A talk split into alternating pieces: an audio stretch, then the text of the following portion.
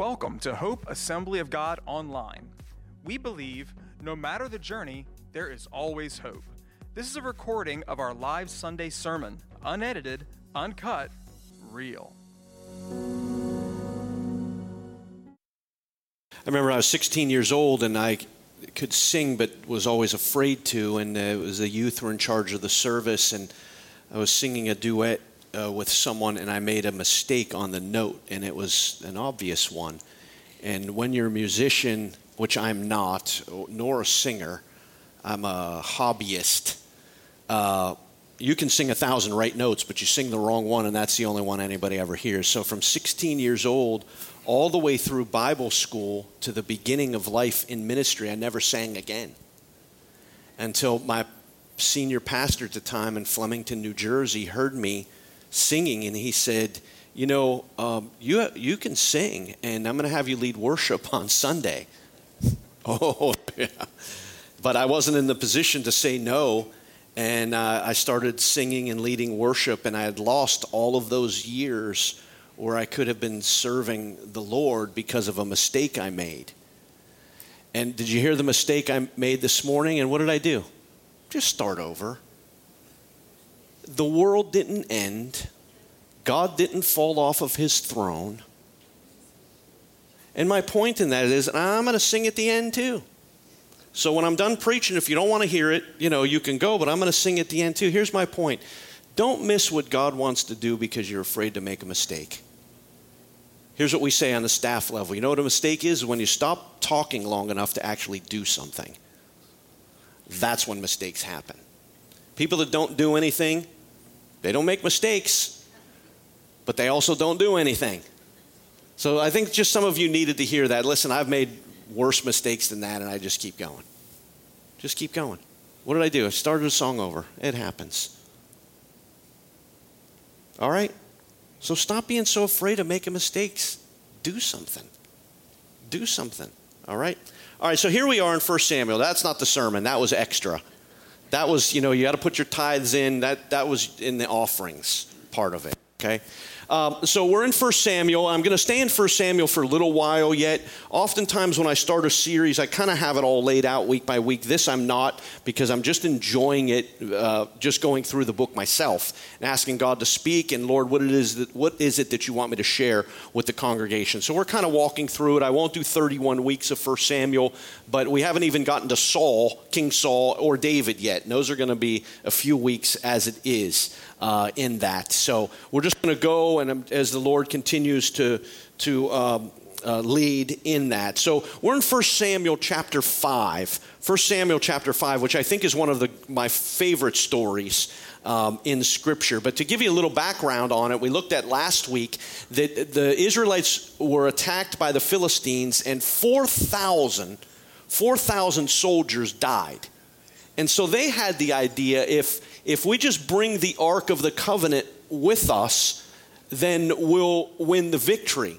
Because they thought ritual was enough. But ritual or religion, we would say, is never enough. We need a relationship with God Almighty through Jesus Christ. And so they had the ritual of the ark, but they didn't have the relationship with God. And they went into battle and they lost 30,000 soldiers. Now, I don't care who you are, that's a lot. Their army was decimated. Okay? And so after that, or during that battle, Hophni and Phinehas died, just as God said on the same day. Uh, a messenger went back to Eli, who heard the news, and the Bible says of Eli, he was old, fat, and blind.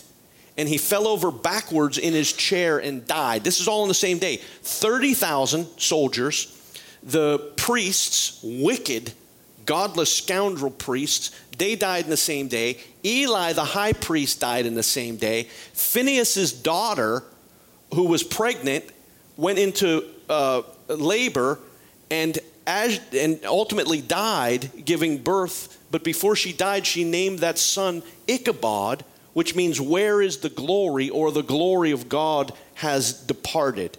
Now, I'm telling you all this bad news to show you that Israel at this particular point in history was in bad shape. But I also want to show you this, and this is important God didn't leave them, they left God. God didn't leave them, they left God. They thought that they could manipulate God by bringing the ark and that God, as a magic genie, would somehow automatically win victory for them. They knew their history that God had won great victories with Moses, great victories with Joshua, great victories. But the difference was is Moses had a relationship with God and not just religion and ritual. Joshua had a relationship with God and not just religion, ritual. He had a relationship. In fact, Joshua, when it was his time to move on from leadership, he said, As for me and my house, we will serve the Lord. Or actually, it more, more uh, fully, it says, uh, This day you must choose whom you will serve. But as for me and my house, we will serve the Lord. And the nation of Israel chose to serve themselves by doing what was right in their own eyes and to worship false gods. And so when they came to this day, it wasn't that God had left them, it's that they had left God. So not only was all this, this death around them, but the Philistines in battle took the Ark of the Covenant. Now, the Ark of the Covenant was that which represented the presence of God. It wasn't the presence of God, it represented the presence of God. God said to them that you put this in the Holy of Holies. You know most of you know this. Only one priest could go in into the Holy of Holies and offer up a sacrifice for the people. And if he hadn't gone through the ceremonial cleansing, he would die. And so they would tie, they would, he would have bells on his robe and a rope around his one leg. And if they ever heard the bells stop jingling, they pulled him out. We have some rooms downstairs in the basement that no one is allowed to go into unless they have bells and a rope, because I'm sure that it would bring certain death upon them and we would have to drag them out. But they had to, the, the, the, the high priest had to be cleansed. But God's presence wasn't in the box because God cannot be contained. God said he would meet with the people at the box between the cherubim, between the two angels. He would come and he would talk with them and he would meet with them. And this is all in Exodus. We went over it last last week in that. See, there was no power in the box. The power was, was the box represented the power of God. So the Philistines take the ark thinking that the ark was the Israelites' God. In their essence, they were basically saying, the Philistines were saying, ah ha ha, our God beat your God. Now we have your God. But can I tell you this? God cannot be defeated, and God does not dwell in a box. And the Philistines are about to see this in a very dramatic way, and the Israelites are about to learn this lesson as well. All right, so turn with me to 1 Samuel uh, chapter 5, verses 1 through 5. I'm only going to preach on five verses today. And all God's people said, All right, I'm going to take that as I can preach longer. That's what I'm going to, I'm going to interpret it however I want. I said only five verses and you weren't happy about it, so I'm just going to keep preaching. 1 Samuel 5, uh, 1 through 5. After the Philistines captured the ark of God, they took it from the battleground at Ebenezer to the town of Ashdod. They carried the ark of God into the temple of Dagon and placed it beside an idol of Dagon. Okay? In their religion, in their mythology, Dagon was the, the, the main god. He was the father of Baal, B A A L, the storm god. And, and, and they believed that Dagon and his power was greater than the Israelites' God because they defeated the Israelites and they took their God.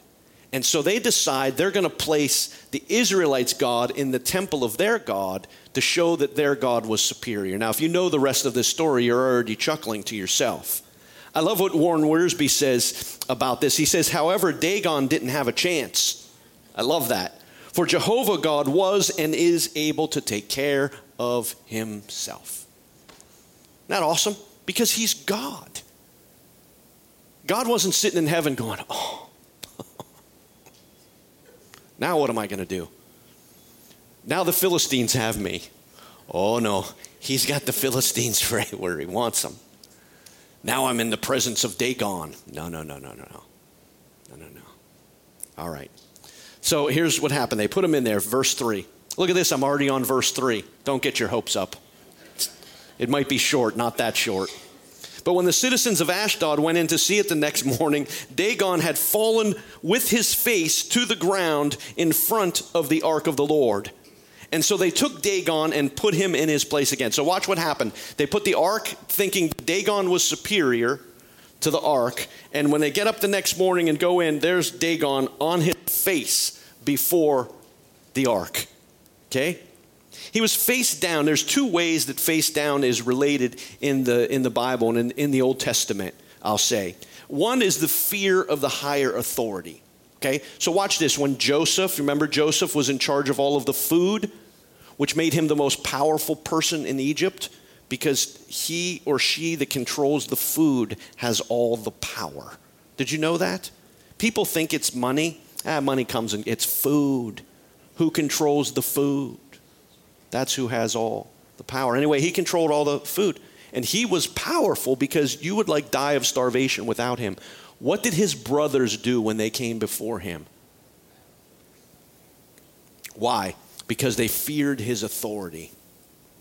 God was symbolizing and saying to the Philistines that even your God bows down to me because even your God knows that I'm higher than he is. I love that. And so, watch what they do. What do they do with Dagon? They what? They picked him up. You can't pick up God. You can't pick up God because he's God. Our God doesn't fall down that we have to pick him up. Their God, they had to pick up. I don't know what was going through their minds thinking, you know, what's going on here and how did this happen? Something, something did it. So, so I, I'm imagining now, I'm adding a little bit to this. But they picked him up, and, I, and I'm thinking they kept closer watch the next night. They had this graven image, which God forbid, and that's in, you know, the, the Ten Commandments, that you should not bow down to, a, to an image created. And the reason that commandment is so important because the true God cannot be uh, encapsulated in anything that we could make with our hands. Okay? You can't narrow down to something that can be made with human hands. You can't narrow God down to that. He says, so don't don't create an image of me because it's inadequate and certainly don't worship it. And I think that's why Jesus didn't leave anything behind.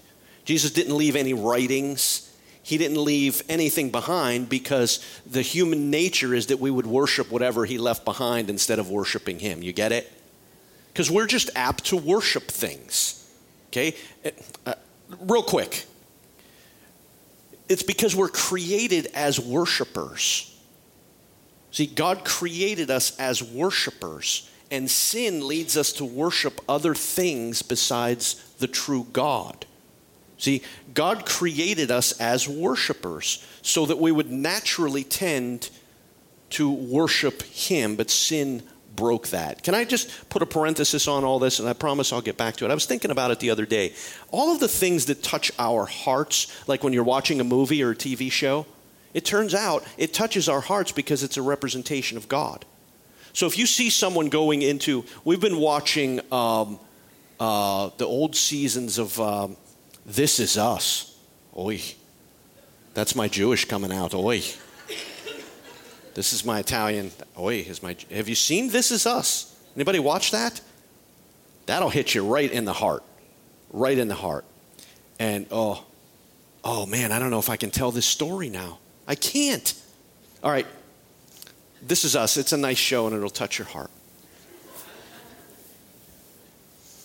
Okay, I'll go back so far that some of you won't, weren't even born when this was on. But there was a show on Saturday night called Emergency. Do you remember that show? How many remember that? Emergency. Oh, look at you. And you know what? Back in that day, we got criticized for watching TV, so y'all are sinners. Emergency. And, and they would go and they would have an episode, and, and at the end, it was always like the big, the big fire, the big thing. And they would rush in and they would rush into the fire no matter what cost it would be to them and they would rescue that person. And in our minds we would all cheer. Why? Because god built in us that understanding that self-sacrifice is awesome and that he would someday present someone who would sacrifice themselves for someone else. Do you get it? That's why that's so awesome that's why, what's another show? I haven't seen this in a while Undercover Boss. Have you seen that one? Undercover Boss, they disguise themselves, usually not well. Uh, they disguise themselves and, uh, and then they find out about needs, and then they, you know, the, the employee needs a car and they give them a car. And the employee cries, the boss cries, I cry, everybody's crying. Why? Because generosity is part of the God nature in us.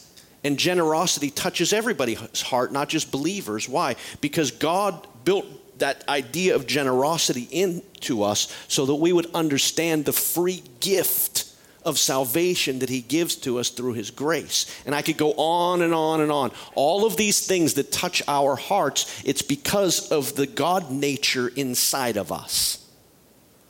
Someone in a movie willing to lay down their life to save others what was that movie with the asteroid coming and they had to blow it up? Armageddon, Independence Day, was that another one? What was the one where the guy from Aerosmith sang that song and it was his daughter that was in it? That's Armageddon? Crying, I was crying at that. Do you see a theme here? I'm just crying at these movies. Doors just handing me tissues, crying, crying. Why?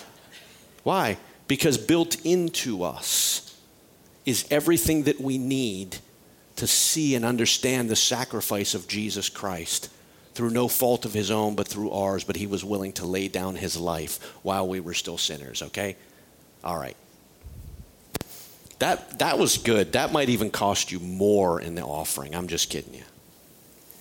So, God cannot be contained in a box. Their God bows down to him. They pick him back up. Think of the, the irony of that. They pick him back up. They watch things over that no one gets in or no one gets out. Verse 4. But the next morning, the same thing happened. Dagon had fallen face down before the ark of the Lord again. This time, his head and hands had broken off and were lying in the doorway. You see, the head and hands weren't even close to where he was. Something happened here that broke off his head and hands in the doorway. Uh, uh, only the trunk of his body was left intact. So I love this. They, they picked him up, and you can't pick up God.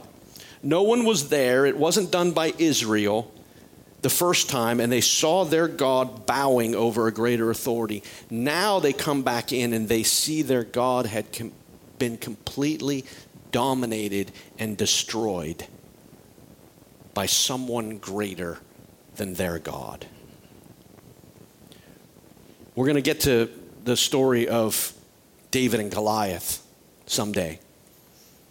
This year, I promise. In 1 Samuel 17, but you know the story. That's it. And then what was next, though? After he went down, what, Doug? Right, to show complete domination over the enemy.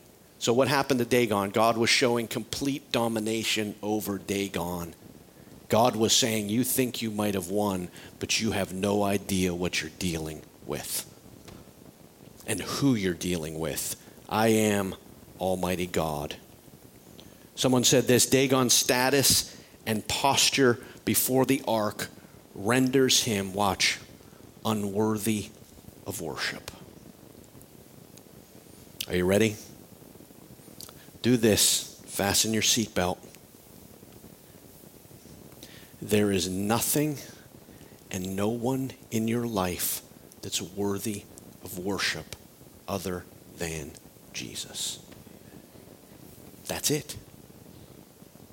There's no human on earth that you admire or even more than that, that you think can meet all of your needs. There's no human on earth that can be God. There's only one God, and that's Jesus. There's nothing that you own, there's nothing that you have control of that can meet your greatest need. Only God can meet your greatest need.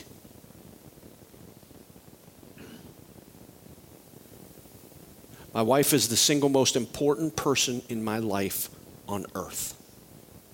She's more important than my children because the relationship that my wife and I have is the only relationship established by God as flesh of my flesh and bone of my bone, number one. I'll give you a little, little secret here. Whenever you're having trouble making decisions, you, you have to look at your priorities. God first, that's a given, and then who's next? Well, your spouse is next. Then your children come after that. But if you put your children before your spouse, you'll end up losing all of them. Because children are a great gift, but they're a terrible God. And my wife is a great gift, but she's a terrible God. And I don't look to my wife to meet all of my greatest needs. I look to Jesus to meet my greatest needs so that I can love my wife sacrificially as Jesus loves me. You see what I'm saying? If you're looking for a relationship to meet your greatest needs, there's only one relationship that can do that, and that's with Jesus. If you're looking for something material, if I only get this new truck, then everything will be better. You're three trucks in, and everything's still not better. If we could only do this or buy this or have this, you're, you're, you're how many thousands of dollars in and it's still not better because no one and nothing can be God. All right, now I had you fasten this seatbelt here. You're going to need the chest strap for this, and only a couple people will get this. You're going to need a Hans device for this. It's a racing term. How many got Hans device? Okay, a few of you. It's a neck apparatus that keeps your neck in place. Because no matter how stiff necked you are, you still need help sometimes. Anybody get that? One preacher said, as the lady came up to him after said, Preacher, it sounded like you were talking to me. And he says, Well, I was aiming. So, but anyway, this is going to take a Hans device. Listen, in our culture today, sexuality is not your highest God. And your self identification is not your highest God. And I tremble to think that what's happening to our children because of the world's standards I heard a story with my own ears this week. No one in the church, no one you would even know. Like if I said their name, you wouldn't even know who they are. There's someone that I randomly met. Said that their 10 year old daughter no longer wants to be addressed as a girl. 10 years old. Where do you get this from at 10? because the enemy is coming after them. Because, watch, our world is teaching and trying to conform us to the God of sexuality and the God of self identification. Now, hear the rest of it. This is where I'm going to upset the rest of you. We need to be ridiculously compassionate to those that are struggling with their sexuality and identity because the struggle is real for them. And just because you haven't gone through it doesn't mean that somebody's not legitimately going through it. We need to be ridiculously compassionate towards them and loving so that they can see the love of God because God doesn't hate them. God loves them just like He loves you and I. Then I'm reading something yesterday.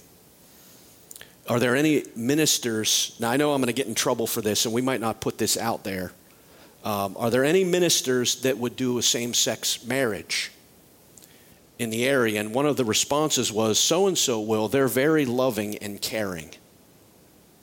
And I was not offended, but I will use the word. I was personally offended because I'm so loving and caring that I don't want you to enter into a lifestyle that would condemn you to, a, to hell and to an absence of God's presence in your life. See, loving isn't necessarily just accepting everything. Loving is having compassion on those that struggle with their identity. having struggling with sexuality and sexual issues. They, people do struggle. Same sex attraction is, is real and legitimate. Okay? We need to love them and show them compassion and lead them in the things of God in a caring way and give them another option because the world doesn't present an option. Can you imagine a 10 year old imagining they have no other option? No, there is an option. God created you and formed you and loves you and sent his son to die for you. And he has a purpose and a plan for your life. And at 10 years old, you don't know what it is yet. Don't parents, don't let them make a decision that would mess up their life. I'm 55 years old and don't always know what in the world I'm doing. God, help us. That's why we pray for our children. God, bless them in the name of Jesus. God, protect them in the, in the name of Jesus. Let the Word of God get into their hearts. This coming Wednesday night online, I have a school administrator, a Christian school administrator that goes to our church. And she's going to share how we can pray for teachers and administrators in the secular schools because they desperately need our prayers. I pray that God would raise up Nehemiahs that serve in a pagan court but have godly influence. Now, I'm not willing to offer our sacrifice on the, on the, uh, our children as a sacrifice to make a point, but I wonder if there is some sort of consequence to withdrawing all of the light and then being mad that there's so much darkness. I'm wondering if there's a consequence to having our own Christian subculture that no one is allowed into and that we refuse to leave and then complaining about the darkness. I just wonder, I don't know. That's above and beyond me. But I pray for our teachers, our administrators. We have so many involved in schools uh, here in our church that, that the light of Jesus would shine. And it never involves standing on top of the desk and all of that. It means when you have an opportunity, be salt and be light. I'm going to tell you this. I didn't tell you this, and I'm, I'm going to be done a, when I'm done.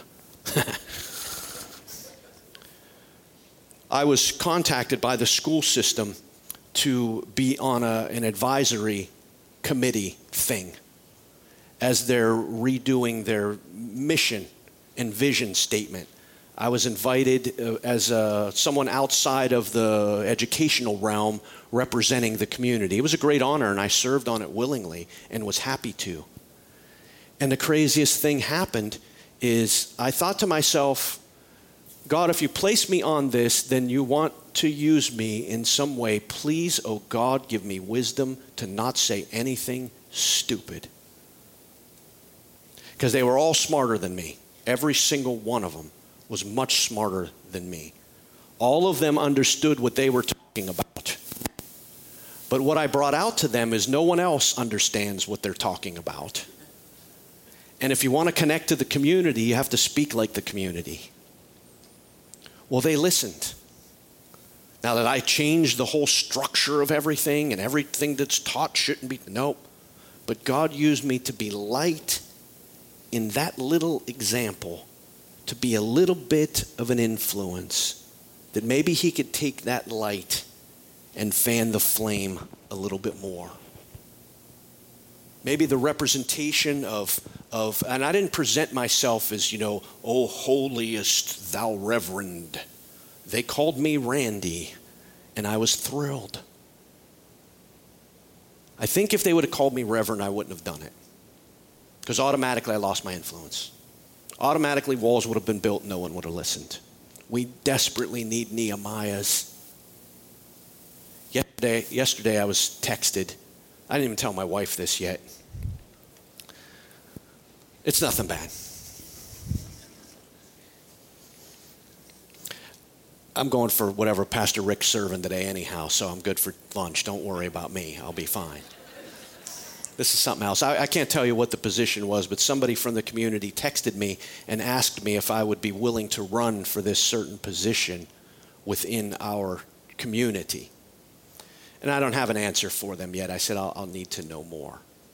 But the reason that they asked me is because of the interaction that I've had with people for 22 years.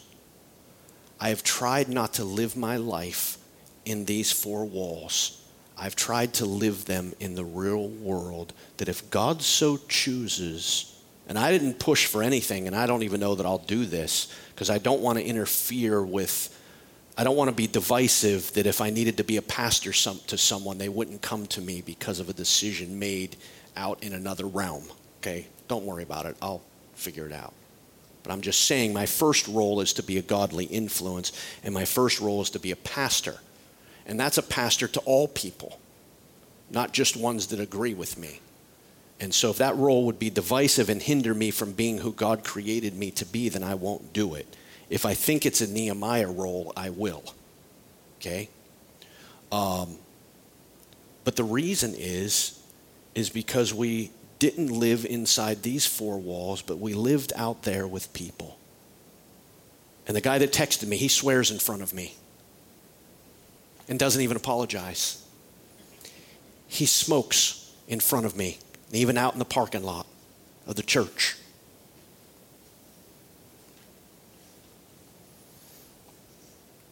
But somewhere along the way, there's been some sort of influence.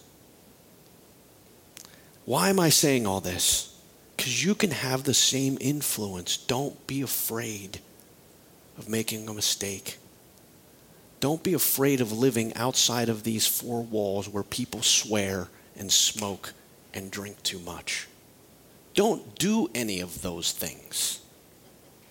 Okay? I didn't start swearing all of a sudden. I didn't start I'm not going to start smoking. It's too expensive. That's not the only reason. I'm just saying.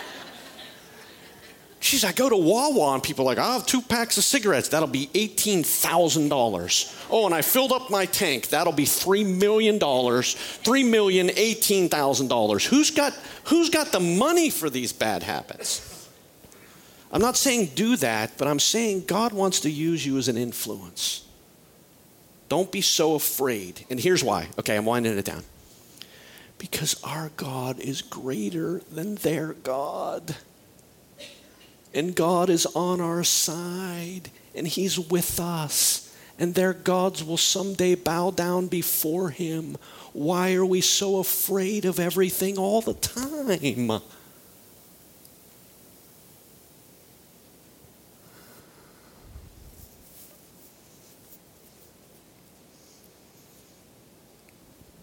They thought they won. They didn't. They thought there was a mistake. They set Dagon back up. He fell in complete domination and submission to God Almighty. His arms and his head were removed and placed by the doorway because our God is greater than their God, and our God is greater than their God, and our God will be victorious. All right. There's a great song. It's called Kings Shall Bow. Oh, man. I've got, you're going to have to give me a little bit more, okay? You have to give me a little bit more. This song, King Shall Bow, written by Gary Driskell and Marty Hennis, they said this They mock his name, they slight his word as if he were a fable. They taunt my faith and they scorn me as if I were a fool. But feeble is their reproof and firm is the final truth that all their slandering doesn't change a thing. For even at this very hour, if the Father pleases, kings shall bow down and adore, and nations will kneel down before him. And every tongue confess that Jesus Christ is Lord, that Jesus Christ is Lord. Someday, and it's fearful on earth. And I would not want to be Ukrainian living in Ukraine. Putin is scary. But someday, at the name of Jesus, he will bow down before him. And if the Father pleases, it could happen right now. That every king would bow down, every dictator would bow down, every president would bow down, every person would bow down before him. That's how great our God is. A fallen world sinks deeper still in shameless degradation. Let me tell you this this was written in the early 90s before social media. I don't know what's worse than degradation, but we're there. The crowds increase with those who sin, and yet they seem to prevail. But, saints, fight the faithful fight. Soon, wrong will be made right and every suffering sacrifice for the cause of Christ will be rewarded on that day when, at the name of Jesus, kings shall bow and adore. Glory, glory to his name. And nations will kneel down before him, and every tongue confess that Jesus Christ is Lord, that Jesus Christ is Lord, that Jesus Christ is Lord. He had equal status with God, but did not think so much of himself that he had to cling to the advantages of that status no matter what. This is Philippians chapter 2 from the message. Not at all. When the time came, he, meaning Jesus, set aside the privileges of deity and took on the status of a slave and became human. And having become human, he stayed human. It was an incredibly humbling process I'll add, for the one that spoke the universes into existence. He didn't claim special privileges. Instead, he lived a selfless and obedient life. And then he died a selfless and obedient death, and the worst kind of death at that, a crucifixion. But because of that obedience, God lifted him and honored him far above and beyond anyone or anything so that all created beings in heaven and on earth, even those long ago dead and buried, will bow in worship before Jesus Christ, and they will call out in praise that He is the master of all, to the glorious honor of God the Father. All will bow.